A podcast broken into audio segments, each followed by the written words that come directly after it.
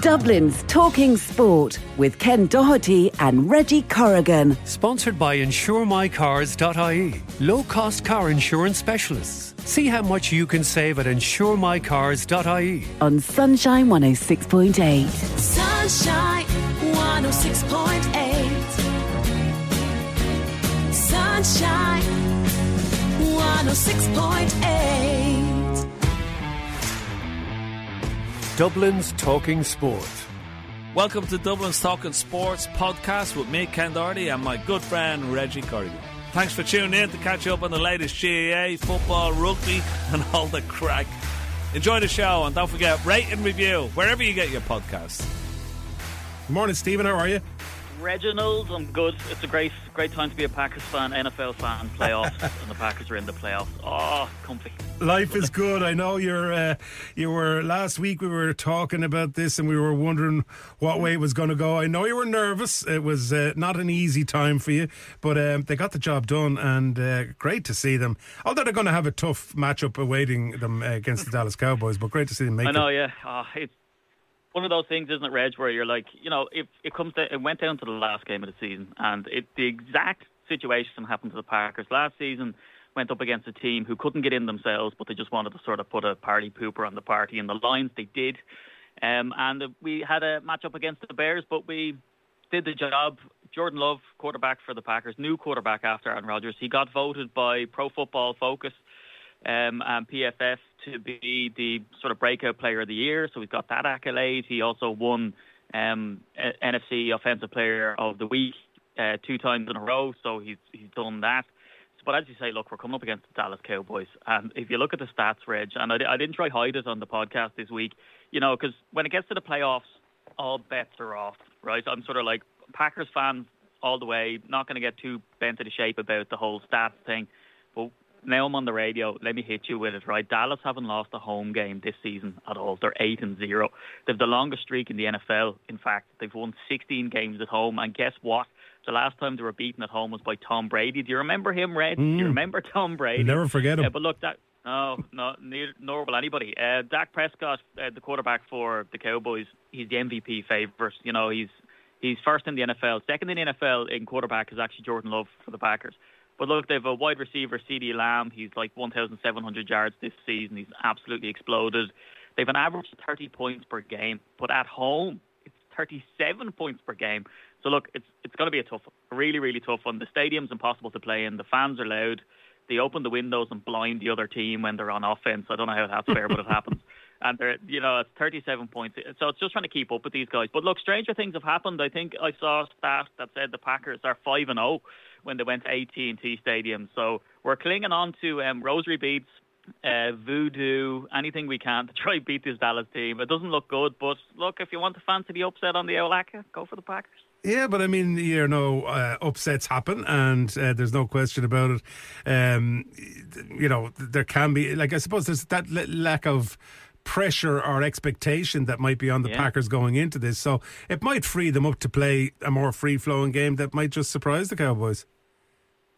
I've been saying it, Reg, right? that We're playing on house money because the Packers went into a rebuild. We're the youngest team in the NFL since 1974, right? We're, we're average an age of 25. Everyone expected the Packers to tank this season. There's so many sound bites and receipts we have of Richard Sherman, who's an analyst now, who used to play for the Seahawks, saying no one's going to be scared of the Packers anymore. They're going to be useless. And, you know, everyone in the division, the Bears and the Vikings and the Lions, everyone rejoicing when Aaron Rodgers left.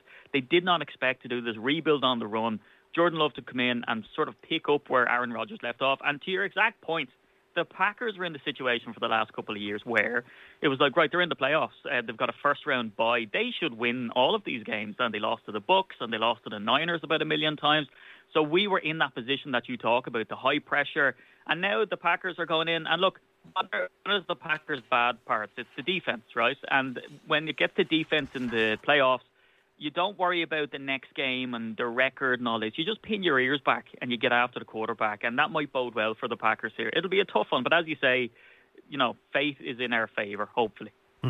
Absolutely. Well, we'll we'll we'll be having our fingers crossed because obviously with you on the show, we want Packers to go all the way. Um, it's been a long time. that but the dynasty it's it's finally over. Bill Belichick leaves New England. Um, it's it's sad, isn't it? It's at the end of an era. Yeah. It is, yeah. I mean, look, we saw it come. It was a slow sort of decline in the end. He's been there for 24 years. We saw Tom Brady go, and you know, we we all know the narratives, right? They went to nine Super Bowls, they won six, and it was Brady and Belichick, and their relationship kind of soured at the end, apparently, because Belichick is a dinosaur, right? He's just wanted stuff his way. He's 71 years young. He wanted stuff his way, and it worked. You know, this whole mantra of "do your job." But look, he's 24 years coaching for the Patriots. There's fans out there, Reg, that don't even remember another coach apart from him. Uh, he's second all time in wins. He's won 333 games, which is hard to say as an Irishman, obviously. Uh, and he's only 14 behind Don Shula, who's the winningest coach. And he's not done yet. You know, they're saying that he's going to go on to someone else. Um, but when you look at him and you look at his, and of course we could spend our whole time and we have four hours of a radio show just about Bill Belichick. Uh, but he single-handedly got millions of fans into the sport. I mean, there's so many Irish Patriots fans. He's influenced and interacted with thousands or millions of personnel and players and executives and head coaches and all that kind of stuff. Um, you know, he goes down in the Hall of Fame about a million times. They've done that with Tom Brady, in fact, where if you look at his career with Belichick, you can splice his career up into two or three different Hall of Fame careers, and that's the way Bill Belichick was. And it's sad, and it's and it's sad for the reason because if you look at the press conference and the way it went, it was Belichick getting up and doing five minutes only and sort of saying, yeah, you know, it's amicable, I'm going, and we agreed it between me and the owner, see you. And then the owner gets up and says, oh, you know, there's no bad blood here, you know, and it's kind of, it was a bit naff at the end because Belichick kind of petered off because he didn't have a lot of talent there in, in New England and it wasn't the glory that we saw. But for five minutes, Reg, uh, you know, the greatest coach, one of the greatest coaches in NFL history, the greatest coach in modern times, and they have to get up and justify how it wasn't a lover's tiff. you know what I mean? yeah. At the end. But look, he, he's not done. Um, they're saying they're tipping him to go to other places. There's seven head coaching openings. So Belichick is not done apparently, and he's going to fit into one of those. And no doubt he'll be going after Don Shula's record. He needs to win another 14 games to be the winningest coach in the history of the NFL, and I reckon he'll he'll do it. Uh, is he 71? Is that what you said? 71, yeah. And it's amazing. He took over in New England from Pete Carroll. And Pete Carroll himself, I think he's 74, and he's still going now. Yeah. He got released by the Seahawks or whatever. But yeah, he's uh, he's not a young man, but He you know it's going to be hard. Yeah, he still has the desire, and that's what's important. Yeah, that's Great for to see. But, uh, you know, he wasn't the only one. Black Monday went as you predicted. Loads of coaches ended up uh, getting their pink slips. Give us a run through of that. Yeah, I mean, an awful lot of them we did predict. Ron Rivera for the Commanders, we said he'd go, and he did. Uh, Pete Carroll was a shock to people, but I said it on the radio last week that I thought it was going to happen. Now, he came out and he was pretty controversial about it, and he said, look, I'm moving to an advisor role. Um, and he hasn't had it easy at the Seahawks. Kind of similar to Belichick in a way. Obviously not as successful, Reg, you know, but he had that Legion of Boom, and there's so many Irish Seahawks fans because of him. But they say he's moving to some sort of consultant role. But he came out on a radio show during the week and said that look, the people making the decisions in Seattle are not football people, and that's why he never he didn't get a chance to go on. So it seemed like he wanted to play on. Um, Arthur Smith went for the Falcons. Uh, Mike Vrabel went for the Tennessee Titans. That was a bit of a shock because uh, he's they sort of look at it and go, well, who is better than Mike Vrabel for the Tennessee Titans? They were very successful under him, but they had a change in quarterback, which is kind of we see, you know, coaches live and die on their quarterback situation, and his quarterback situation just wasn't good. Uh, but before that, Josh McDaniels was out for the Raiders, Frank Reich for the Panthers, Brandon Staley long gone for the Chargers. That leaves seven head coach openings. And the eagle-eyed and Arthur Smith for the Falcons, but the eagle-eared, I should say, uh, people out there will notice that I didn't mention the Patriots on that list of needing a head coach because they've already filled the position uh, with Jerod Mayo. Um, so that was a surprising one. So when you look at that list, Reg, seven teams. Where could Belichick go if he wants to keep going? You know, they're saying the Chargers because they've got a good quarterback there. They're saying uh, the Titans as well. But um, yeah, an awful lot. And again, it's not only the head coaches. Remember, it's general managers have gone and offensive coordinators are gone, and sometimes their whole staff gets uh, turfed out as well. So yeah, a pretty busy Black Monday after the Sunday's game. That's for sure. Is it as common as that every year? I mean, do we see that amount of axing of coaches, um, or, or is it a particularly uh, busy year this year? Yeah, it's pretty rough this year, I think, you know, especially because of the big names like Pete Carroll going um, and Ron Rivera. I mean, he's been with the Commanders for a long time now. Yeah, so it's not typical. Particularly, what, what you'll find is that teams have been pretty bad. And so the only jobs that are up for people, and you'll have an up and coming offensive coordinator who's seen as dynamic and exciting, never been a head coach before. And what they're given every year, Reg, is like a bunch of jobs that are the teams are, you know, one in sixteen, and they haven't got a quarterback, and they're trying to rebuild, and it's a very hard task. But it's not typical. There's an awful lot of teams in this list here uh, that could do well. Las Vegas Raiders, I mean, they went on a run at the end. Uh, Los Angeles Chargers, great quarterback. I mean, you could slot in there straight away and be winning. Seattle Seahawks had a surprise year last year, so they do have it in them. Uh, the Commanders, again, they have a good defense. You know, so it's it's not typical. There's this many, and it's also not typical that there's teams that are have a really good horizon. You know what I mean? So Yeah. it'll be interesting to see how it plays out. Absolutely. Okay, let's talk about the playoffs then, because there's certainly a lot happening this weekend. The first one happening today, uh, the Houston Texans taking on the Cleveland Browns. Um, what way do you expect that to go? Yeah, this is a tough one to be honest, because uh, Flacco's come in as quarterback for the Browns. Flacco was, he, I think he's 39. They saw him as sort of dead and buried. He's won a Super Bowl with the Ravens. He's a good quarterback, so he's come in and they played the Texans before, Reg, and I have these in the acca, right? And the Texans have C.J. Stroud. He's this young, exciting quarterback. Anything could go their way, and the Browns are on the road, so it's, it's very rare to sort of pick a team that are going on the road to win. But I have uh, the spread is only minus two. But I think this game all comes down to Flacco is really good in the playoffs when he gets there, and he did get there with the Ravens. CJ Stroud is young, has never been there before, but I wouldn't discount that against him because this game could go either way. But I think it all comes down to the Browns' defense. They're great and they're brilliant in man coverage. And what's the one area that the superstar quarterback for the Texans uh, is deficient in? It's man coverage. so that's what the Browns are good at. So I expect them, the Browns, to win this game. It's minus two, but look, any of the games this season or this this week could go either way. But I'm picking the Browns in this one, Rich. Okay, and then tomorrow, uh, Kansas City Chiefs taking on the Miami Dolphins. That's the first one.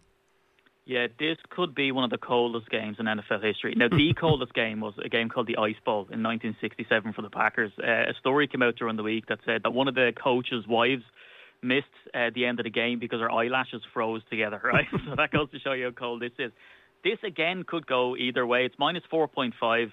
Um, the Dolphins obviously play in Miami. It's very warm, so they're coming up to the Chiefs Stadium, which is a hard place to play anyway. Uh, but look, the Chiefs haven't been the same this year at all, Reg. We haven't been on, and I haven't been uh, swooning over Patrick Mahomes too much this season Yeah. because he hasn't been playing well. Now, not that he hasn't been playing well, he hasn't got the receivers, and also Travis Kelce, or should I say uh, Taylor Swift's boyfriend, uh, hasn't been playing well. He's kind of had a bit of a down year as well. But look, the weather's supposed to be shocking.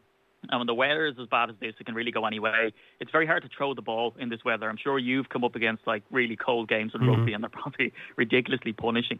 So this could go either way. The spread is quite low, minus 4.5. I'm picking the Chiefs in this one because they're at home, uh, but this will probably all be done on the ground with the run game. So. Uh, yeah, I'd, I'd hate to be a player. I'd hate to be a fan even to watch this game. They've put in special measures, Reg, of like warming stations and stuff like that. It's not Green Bay, but it will be cold. Yeah, they must have. It must be played on um, a heated, completely heated surface. Because I do remember now that you mentioned we went to Newcastle to play them back in the day, and the pitch was frozen, and uh, you know they gave they played it two days later, and to be honest, it was still frozen, but they said it was thawed out, and it wasn't a nice experience hitting that ground hard. I can tell you, and Ulster on a few cold nights as well. It's hard to play sport in that kind of freezing cold conditions. So we'll see which way that goes. Okay, then uh, the other one to discuss is the Buffalo Bills against the Pittsburgh Steelers. What way will that go? Yeah, this is a, this is a tough one as well. I mean the the spread in mm-hmm. this one is large. It's minus nine point five. Now I've picked the Bills for the acca, but again I hate picking games. I hate picking games in the acca anyway. You know me, mm-hmm. but I hate picking games that are minus nine point five. But look, the the Steelers had nine one score wins this season, which was the most in the playoffs. They squeaked into the playoffs. And the Bills are playing really well, but I mean, I picked the Bills earlier in the season, Reg, and they just laid an egg. So you never know what Bills team is going to show up. However, the Steelers are one of the teams in the playoffs that, and I hate to sort of disappoint all the Irish Steeler fans, but they're more of a pretender team. You know, they're not very convincing. The largest spread is actually on this game, so I tip the Bills to win this one. Um, although I have a lot of faith in Mike Tomlin, and he's done great to get to the playoffs again against all odds, but no, it's all Bills on this one. Okay, very good. Okay, so then uh, that gives us uh, your acca. Uh, just run through it again for us there. Um, I think we're looking at six to one odds on the acca. Six to one, yeah, tenner down, seventy back. I'm going Bills minus nine point five against the Steelers. I'm going Browns minus two against the Texans, and the Chiefs in one of the coldest games ever, minus four point five against the Dolphins.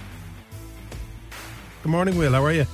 Good, thanks, Reggie. How are you? I'm wonderful, thanks. Looking forward to a great weekend. It's been a busy weekend of rugby, there's no question about it. I suppose we'll start with the worst kept secret in rugby, I suppose, the appointment of Andy Farrell as the new Lions coach. Uh, yeah, he seems to be very happy about it and certainly quite bullish looking at a 3 0 series win. Uh, but I think uh, a fair appointment and a pretty just appointment at this stage. Definitely. He was the only candidate, really, when it came down to it. There was no one else pressing their claim anywhere near the extent that he was. He obviously has the prior experience of being an assistant on two tours. And as you said, he, he's he's getting into the job at a good time. You know, the, the COVID South African tour, taking on New Zealand in their pomp, they're gone. Now it's uh, Australia on their knees. Obviously, 18 months is a long time. There's talk Joe Schmidt could be brought in potentially to turn things around, but uh, the Lions will be unbackably heavy favourites, I'd imagine, and will be targeting a 3 0 victory it's a great move for him personally. He gets he, he's taking a Six Nations on a summer tour off to do this. It'll really boost his standing in the game. It's a great moment for him. Um, I'm a little curious about what it means for the Irish team. Mm. Um, I'm not going to lie. I'm not one of those people who thinks it's a uniformly positive thing. Ultimately, his job is to coach the Irish team. There's a in January 2026, the World Cup draw is going to be made, so he's missing the Six Nations kind of in the lead up to that. So look, there's, there's things to be ironed out. I'm intrigued to see how it all comes together. Yeah, I couldn't agree with you more. Um, from an Irish perspective and purely selfishly, yeah, uh, it is. Uh, I think this is a this is a very important Six Nations for Ireland. You know, it's a rebuilding Six Nations. We've got pl- new players coming into key positions. We've got to blood some younger players. We've got lads returning from injuries. Um, so it's a kind of a delicate point, and also, I, I, funnily enough, I saw um, some uh, points being made on Twitter during the week. Where is the World Cup review? I mean, we haven't actually heard a review of the World Cup because ultimately um, we fell short of our target, and that was to get to a semi final. So, this Six Nations actually has a, a, lot of importance for the coaching staff and the head coach, you know, taking a step down, maybe, uh, you know, maybe interesting in, in the future. Yeah, well, he is going to be here for the full year yeah. this year. Like the prior Lions tour, um, I believe Warren Gatland stepped down for the autumn as well, which would have been a very lengthy period. But to be fair, Andy Farrell kind of name checked this autumn as a really important period that he wants to be there for. So at least he, he's not going for it for as long as Warren Gatland had in prior cycles. As for the World Cup review, like we all saw last time, like a review gets done.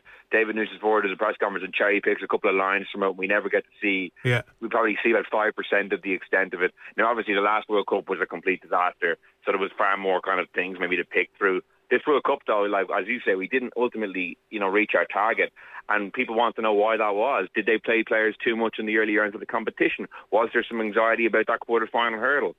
We probably won't find that out. I hope mm. at least they forensically analysed it. And as for the importance of the Six Nations, yeah, I completely agree. You're setting the tone for the next four years.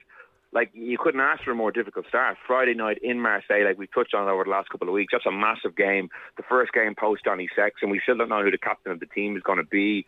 You know, if you lose that game and don't go well in the opening game, the, the tournament obviously then becomes like you know a very different complexion. Like it'll be a tough game to win anyway. But at the very least, a performance is needed just to kind of turn the page on the Johnny Sexton era and usher in this kind of new four-year cycle.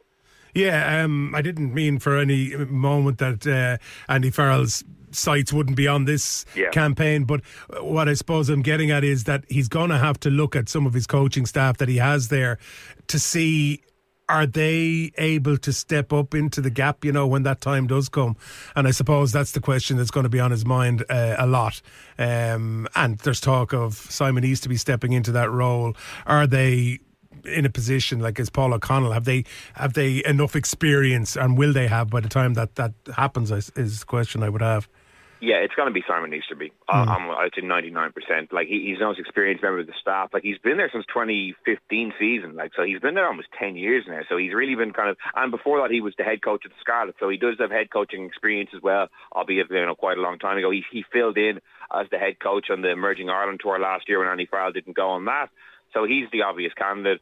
Paul O'Connell, I'd say, is probably a candidate to actually go on the, the tour itself, maybe as the assistant coach. He obviously he'll need to tidy up that line out though, because his stock has fallen. I would say a decent amount given how that struggled to the World Cup. But he has the kind of the Lions Association. He's a legend of the game. Up to the kind of World Cup period, he had been getting kind of uniformly positive praise for the impact he had had on, on the Irish team and the forward pack. So I think he's a live candidate to actually go maybe in the summer uh, on that tour. Obviously, he'll still be at the Six Nations when Andy Farrell isn't there. Maybe as the lead assistant to Simon Easterby, but I would be very surprised if it wasn't Simon Easterby uh, named head coach for those two international windows when Andy Farrell is gone. Yeah, okay.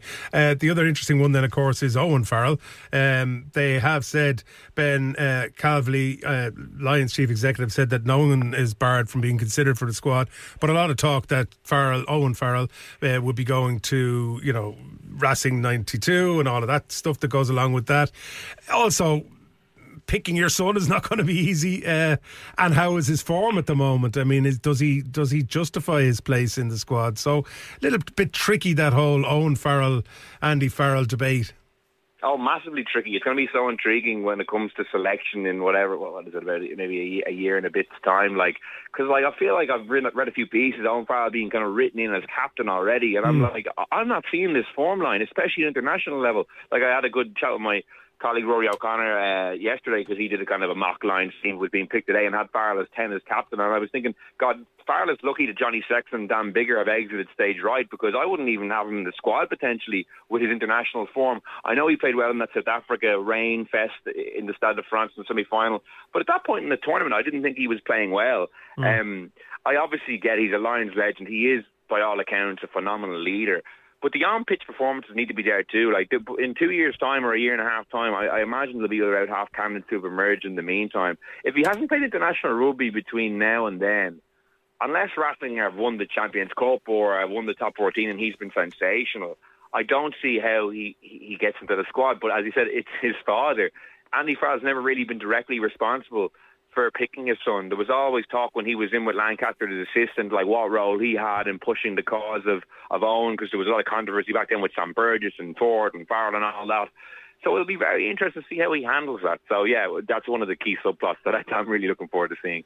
Uh, uh, for me personally, I would just love to see a Marcus Smith type player, if like Marcus Smith himself, behind a pack that's comprised of the quality that we could offer from an Irish perspective, mixed in with some of the other uh, nations. You know, because I, I obviously feel that we've got the strongest pack at the moment, but I'd just love to see what he could do with real good quality ball because I don't think he's been getting that with England, and t- and at times when he does get it with Harlequins, you can see that. Um, little bit of just uh, genius that, that can come in from nowhere. Uh, so exciting to watch. I'd love to see that on a Lions tour. I'd love to see him being there at that 10. Yeah, and it's a great tour for that. Like Australia, realistically, is not going to be the physical challenge of South Africa last time mm. or New Zealand the time before that. So it's a, it is the perfect tour. This is actually a huge Six Nations for him. George Ford's carrying an injury at the moment. Owen Farrell's obviously pulled himself out of selection. So Marcus Smith is going to be starting out half. Their first two games are against Italy and Wales. Ideal to build some momentum, as you say. But I'm just curious with Steve Borthwick, like, is he going to release the handbrake? Like, he's come in and he's played. He's. I actually think they've been worse than they were under Eddie Jones. I know they got to the semi-final of the World Cup, but they had a very easy draw. Yeah. Um, I don't. I think they're like polar opposite kind of personalities. I'm fascinated to see if if, if Marcus Smith is given the freedom to to kind of play the way he wants to play because that's the way England should should be going in really. Like with the way they've been playing, it hasn't been working. You know, in the round, they haven't finished in the top two of Six Nations since 2020, which for a team like England is a pretty awful statistic. So yeah, he's primed to take a leap forward in the Six Nations, I think. And then obviously the Lions tour next year, if he's starting for England, he'll be right in the frame because mm. the, the out half landscape, as I said, Biggar's gone, Johnny Sexton is gone there's no kind of big beast there anymore. Owen Farrell gone as well, so it, it's ripe for someone to come in and kind of grab by the scruff of the neck. Mm, yeah, let's see, uh, and an opportunity for um, Irish players as well. No question about that too. Okay, let's move on to the Champions Cup this weekend. Um, I want to start with Munster because uh, Northampton did them a bit of a favour last night, but uh, they're plagued with injuries. Great to see Peter Mahony uh, coming back and a few others, but you know they really are hanging on by a thread. And away to Toulon um, in Mayol, it's a huge ask to get a result today. And if they don't get the result, it's hard to see them qualifying. Yeah, it's funny. I, when I saw the team sheet yesterday at 12 o'clock, I, I started to get a little inkling for Munster today. I'm not going to lie. Like, Hmm. I know they still have a lot of injuries, but they got three key guys back at three key positions. Like Niall Scannell back at hooker, a proper first choice hooker back there. Lineout's been a shambles. Peter O'Mahony obviously back for the lineout, but also the leadership ability. Like, I think they were they were they were fairly rudderless in the end game against Bayonne and Exeter in their two games. They probably should have won both of those. His kind of steadying presence will be vital, as well as his lineout acumen. Alex Nankivell then coming back in in the centre. He's been really good when he's played. Him and Frisch look like they have a very good combination. Munster have been cutting teams apart as well in Europe. I know they haven't cut their points in the board, but they've been playing good rugby.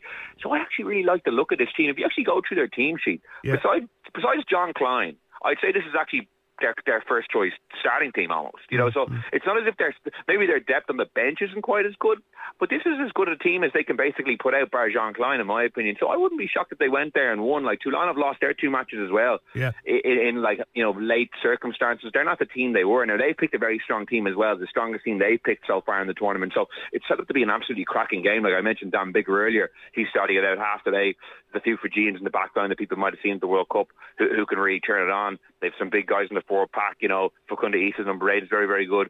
So it's set to be a cracking game. I, I was thinking suspicion come you know five o'clock or so we might be looking back on you know a famous Munster away day, but they need to be more composed than they were in their first two matches.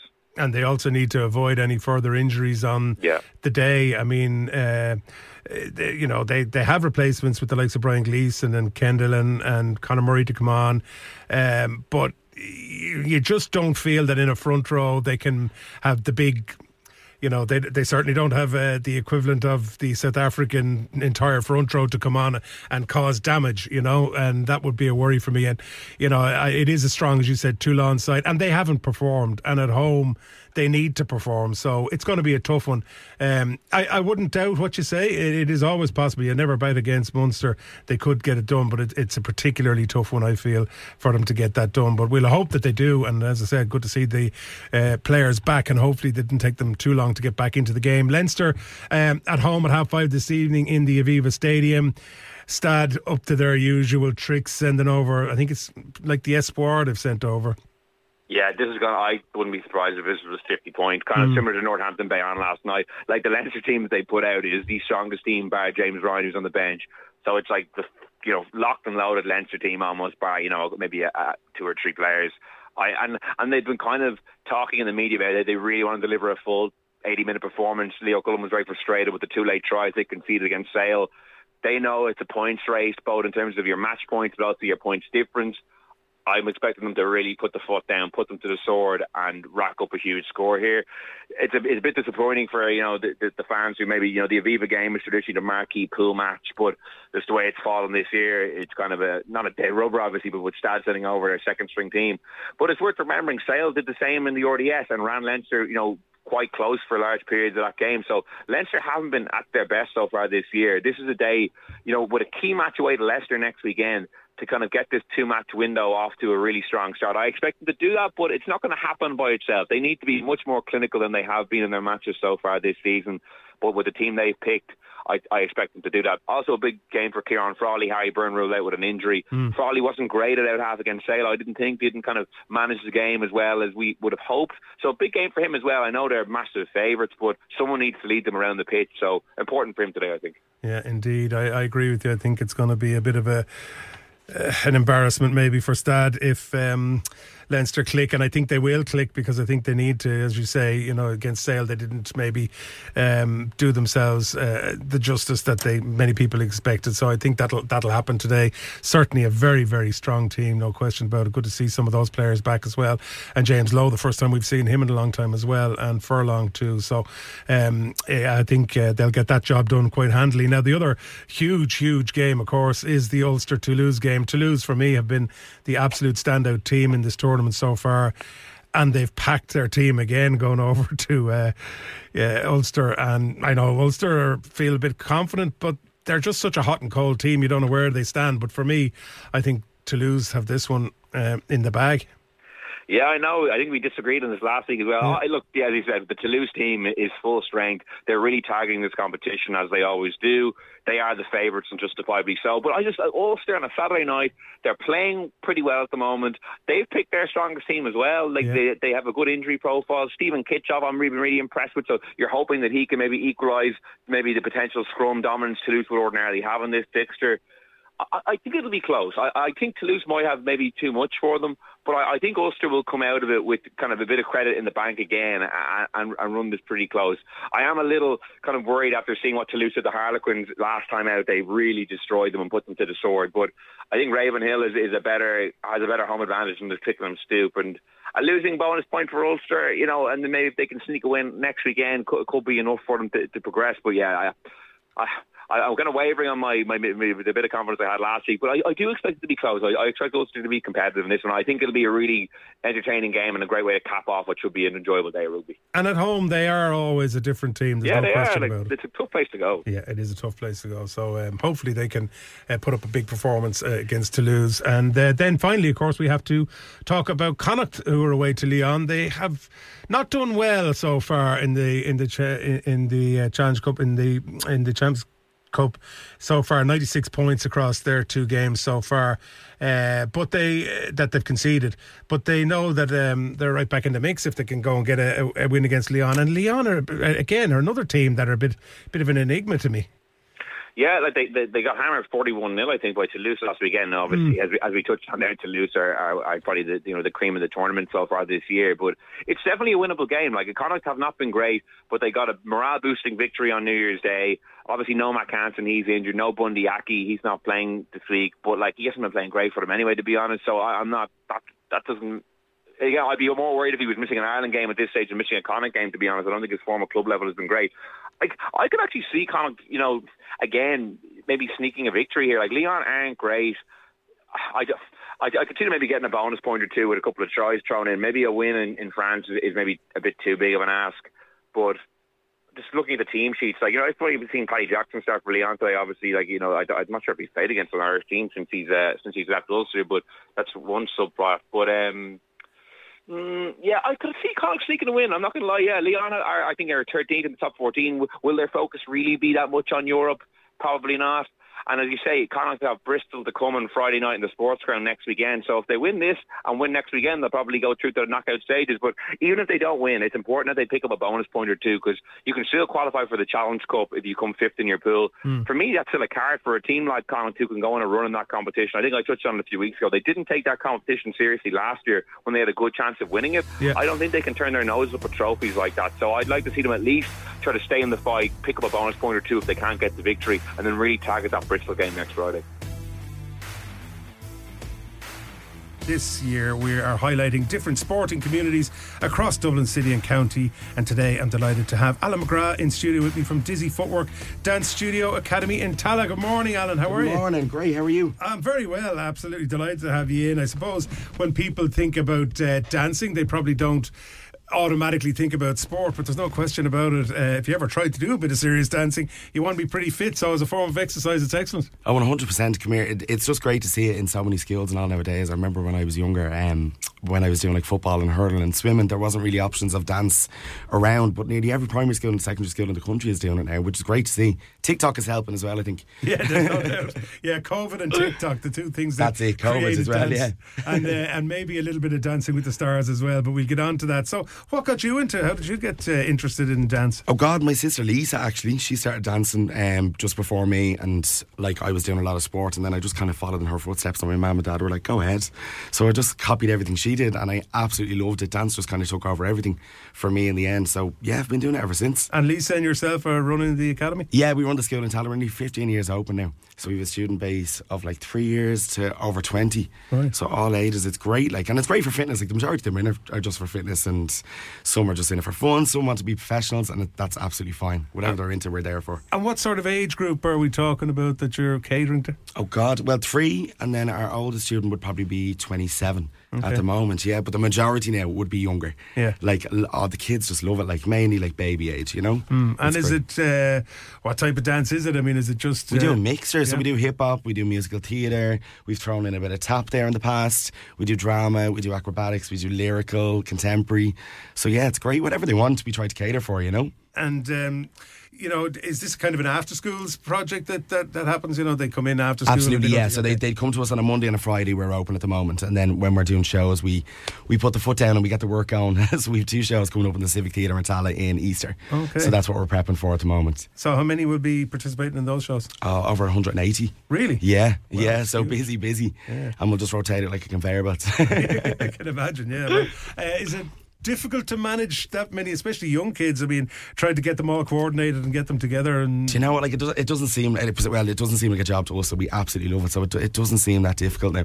Hmm. Now getting them to the stage where, where it's tight and clean and we're happy, but we're we're very um, particular on how we want them to look. But it's just we know their potential. yeah, you could, you know, what they can do. That's it. Uh, and I mentioned there, you know, things like Dancing with the Stars and uh, even, you know, America's Got Talent and the X Factor and all these things. More and more dance troupes all the time. What, is it JLS or are they famous? No, they're band. JLS are ba- an Are they old a band, You yeah. know, there's some. I know there's uh, some dance troupes that have kind of made it pretty big over uh, out of X Factor. But it, like, is, is that where the explosion has really come through? It is, yeah, and like uh, the likes of like X Factor and like I remember like I've done Ireland's Got Talent and The Voice and stuff, and like there's just such a need for like backing dancers in this country now as well. When when TV programs and stuff come in, and we mainly call that style commercial dance, is what you'd see on TV Yeah. and shows like that. So there's such an interest, and it's very it's very common and popular at the moment with all the teens and and kids, you know.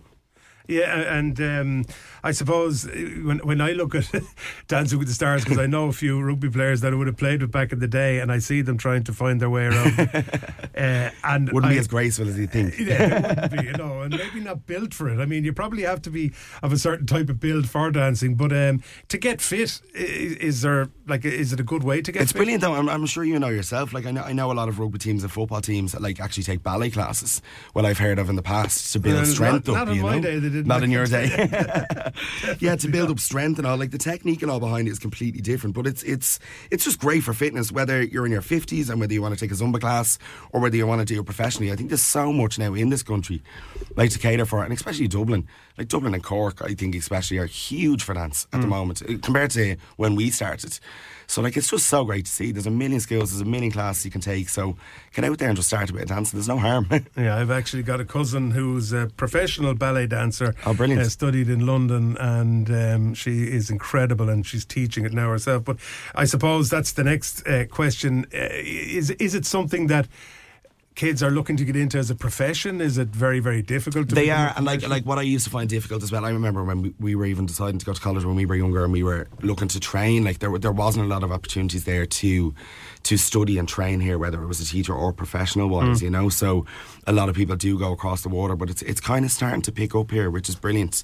And there's a lot of amazing people in, in Ireland at the moment trying to do amazing things and and try to prevent people going out of the mm. country to to train, you know. Okay. And I, I notice a lot of friends and students that have gone over, they're now coming back here to work, which is also amazing to see, you know.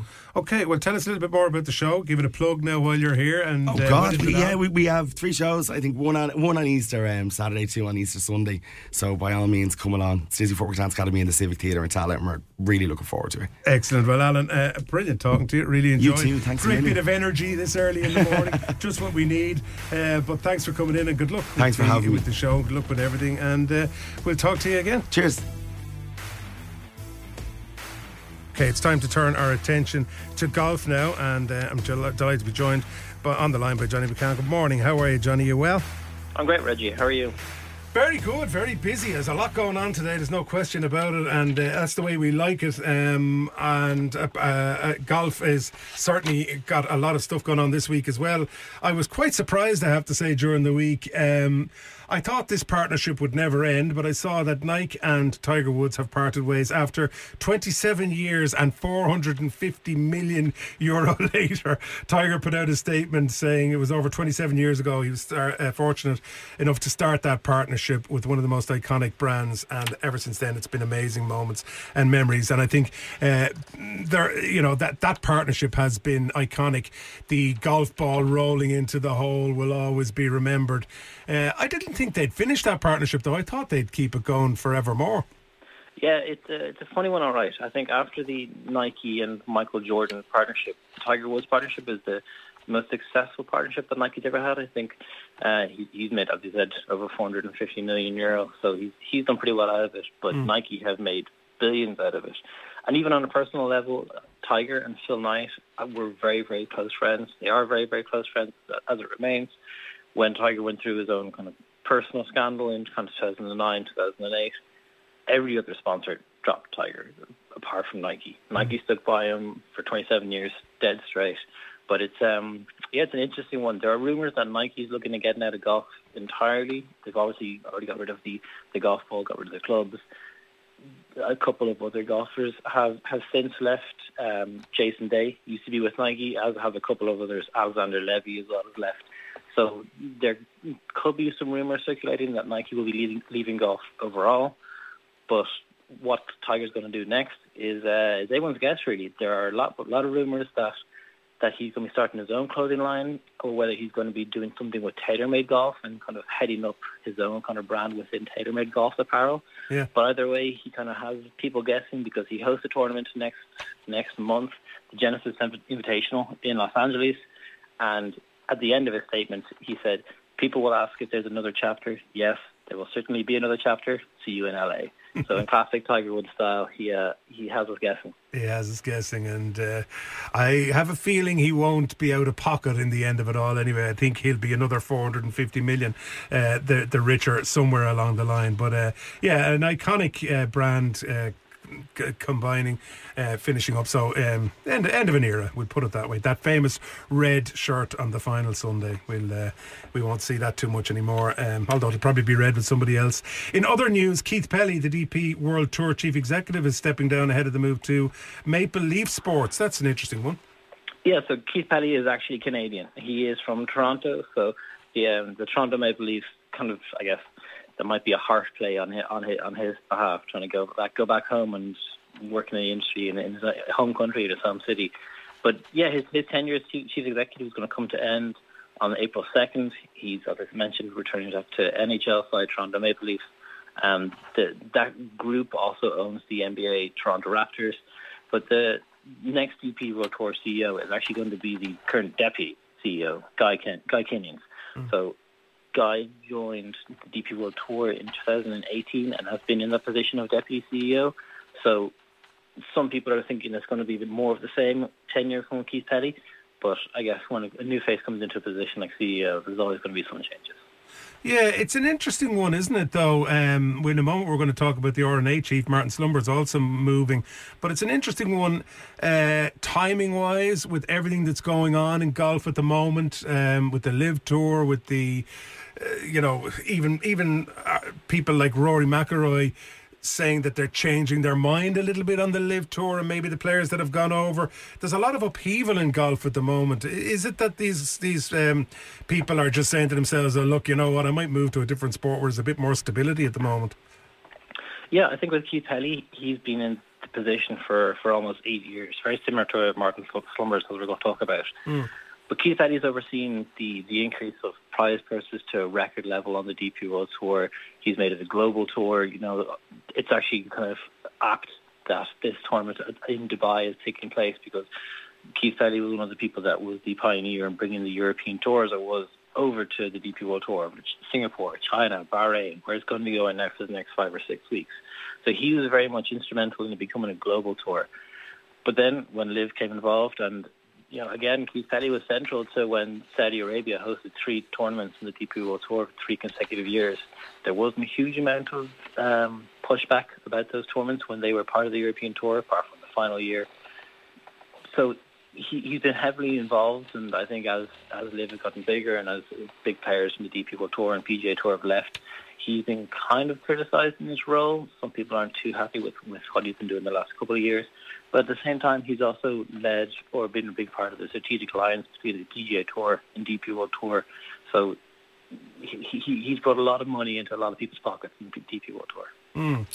Okay, and I mentioned, and you mentioned just there as well, the R&A chief Martin Slumbers. Uh, this is a surprising move as well, um, stepping down by the year's end, and you know, at a time when, as we said, um, there's a little bit of uncertainty around the USGA.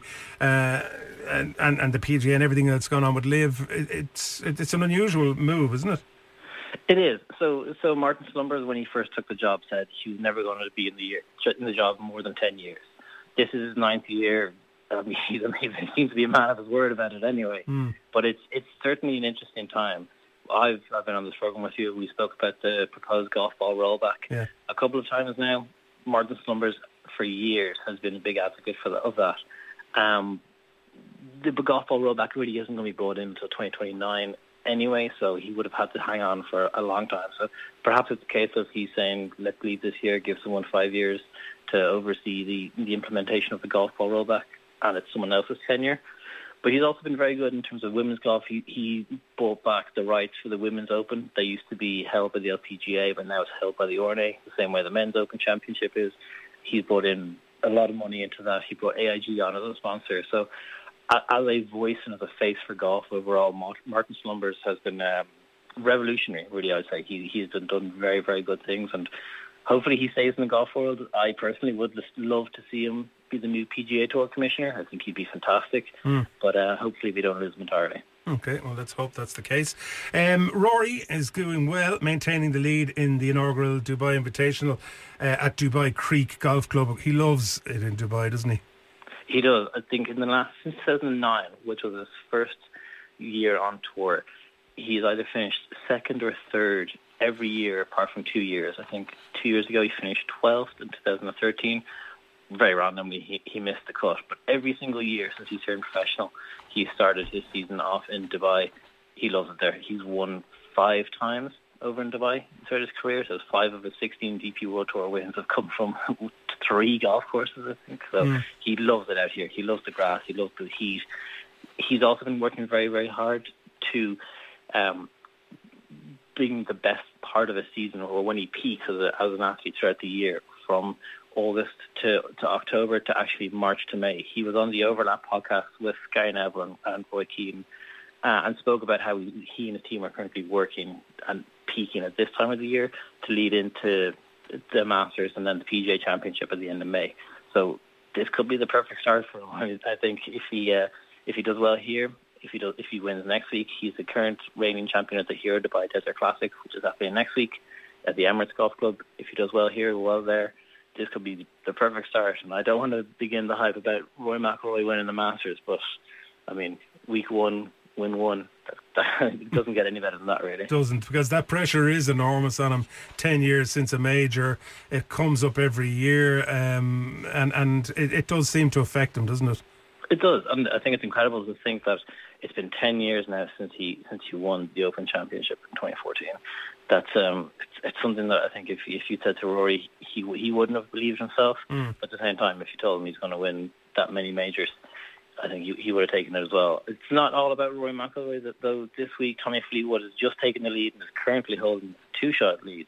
Tommy Fleetwood actually has a golf academy out of Dubai, Dubai Creek Golf Club. He lives here for a good chunk of the year as well. So he's the golf course he knows very, very well. And then Irishman Tom McKibben is actually three under for the day, five under for the tournament. He's tied for 19th. Tom McKibben, he won on his debut season last year at the Porsche European Open in Munich, and he is the one I think is going to win at least once this season. Morning, Alan. How are you?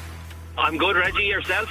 Never better now. Looking forward to a great weekend of sport again. It's action packed as always, um, but a bit of action last night as well. I see Vincent Kompany's not too happy over the decision to allow Luton's uh, controversial stop stoppage time, we'll call it, uh, equaliser, and Burnley uh, denied that crucial three points.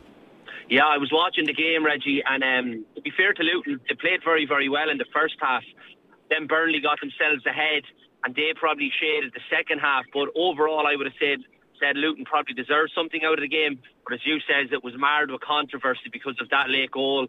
Um, initially, I actually thought it was a goal, but on reflection, when you look back at it, Reggie, it does look like Adebayo impedes the goalkeeper. Now, people will argue the goalkeepers get too much protection as it is, um, and he needs to be stronger in that situation. But it does look like Adebayo just impedes him as he's coming out to get the ball Trafford. But Luton will be absolutely delighted. But from Vincent Kompany's point of view, because they're scrapping for every little point that they can get, they, they felt very, very aggrieved.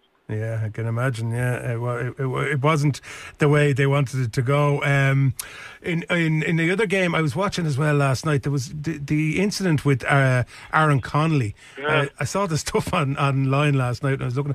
That was an unbelievable challenge, and I I think the referee gave the decision against him in the end. It was unbelievable, Reggie. Yeah, and I hope he's okay, Connolly. Uh, he was taken off straight away, and he's been doing quite well with Hull. Yeah. Um, and they've been going well in championship. But I did see that challenge as well.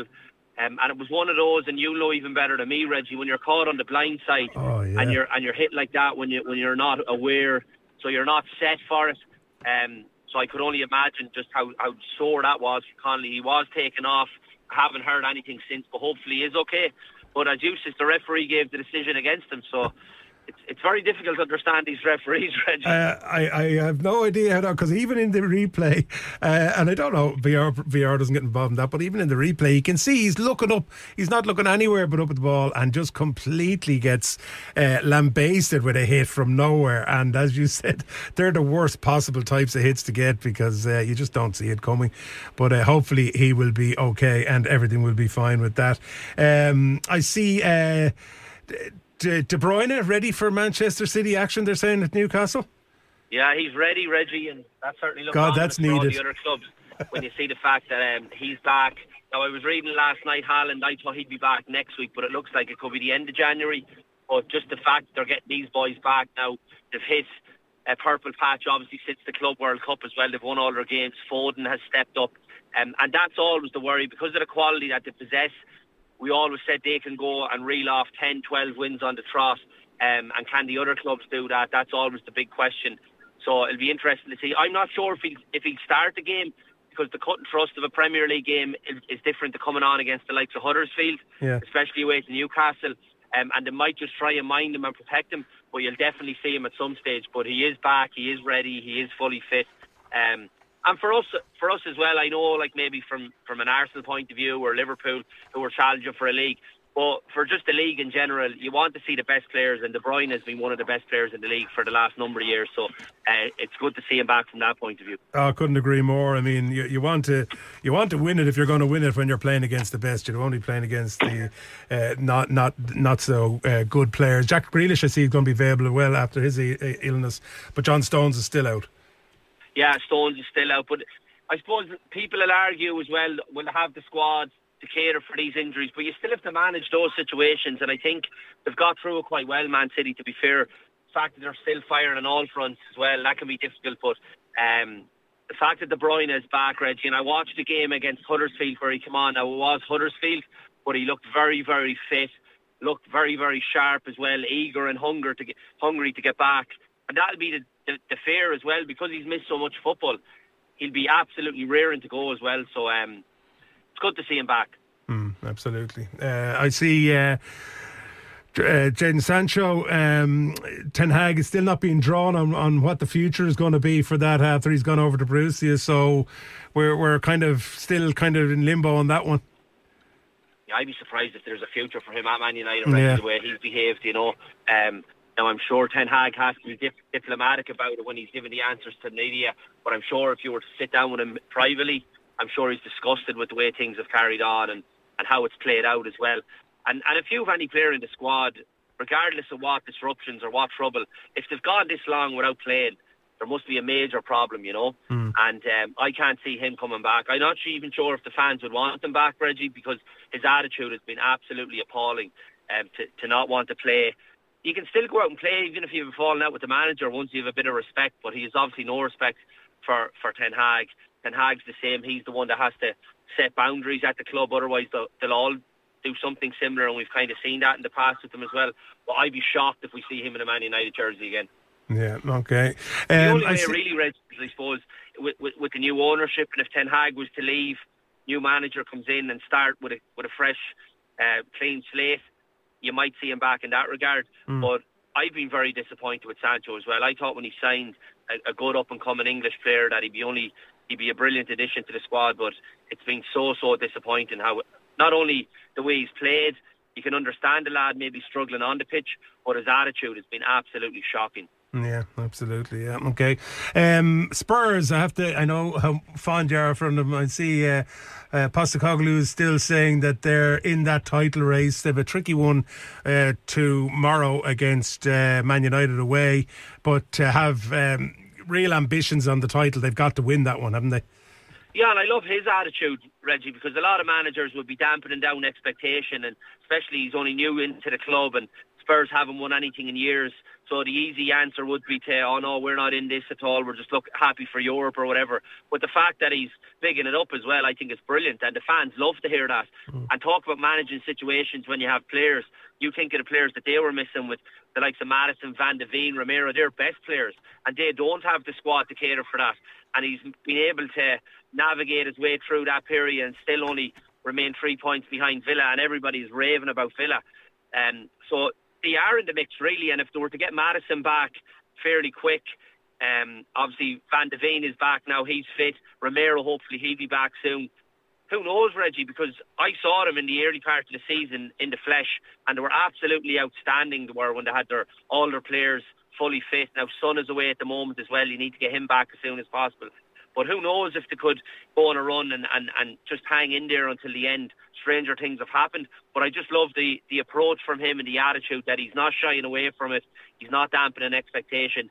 He's um, relishing the challenge, really. Absolutely. Now, you mentioned Villa there and everybody raving about them. I, I have to mention them uh, away to Everton, a game I fancy them to win. Um, and that would put them uh, okay. They, they'd be they're only three points behind Liverpool at the moment, but that put them right up at the top of that table. They're they're flying at the minute. Yeah, been brilliant. Unai Emery, a great manager, he's doing a great job, Reggie. Mm. Um, and yeah, they are very much in the mix as well. I find, you know, I think now they have to try and organise themselves with Europe as well in the second part of the season. Like so many of them, that's where Spurs have a bit of an advantage because they've no European football. But Unai Emery has been down that road a million times really with European clubs and managing that situation as well. So they're right in the mix. I think they'll beat Everton as well. For whatever reason, the wheels have come off a little bit with Everton. They need to get themselves back on track as well. Um, obviously, the 10 points thing doesn't help, but they got themselves out of the relegation zone and on a really good run. But now to find themselves back in it um, after that result last night. So bit of pressure on Everton as well, but I think Villa will get the job done. So do I. Um, I have to mention Arsenal. Very disappointing last number of games. Really dropped, dropping out of the title race is the way I'd have to describe it. Um, losing to Liverpool was a serious blow. Yeah, and it's been it's kind of come out of the blue that that Yeah. run, Reggie. They've, they've been going very well.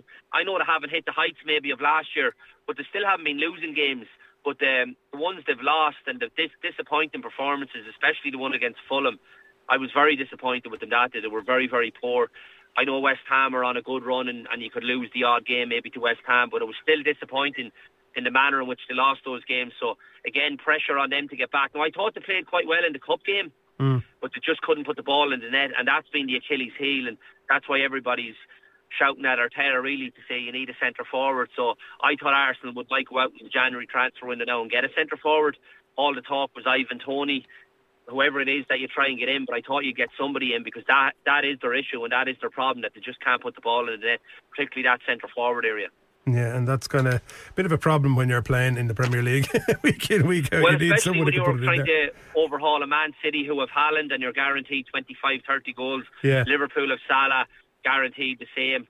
That's always going to be the issue, you know, that you, you, you do need a centre forward that's you won't get by with everybody just chipping in with five or six. Yeah.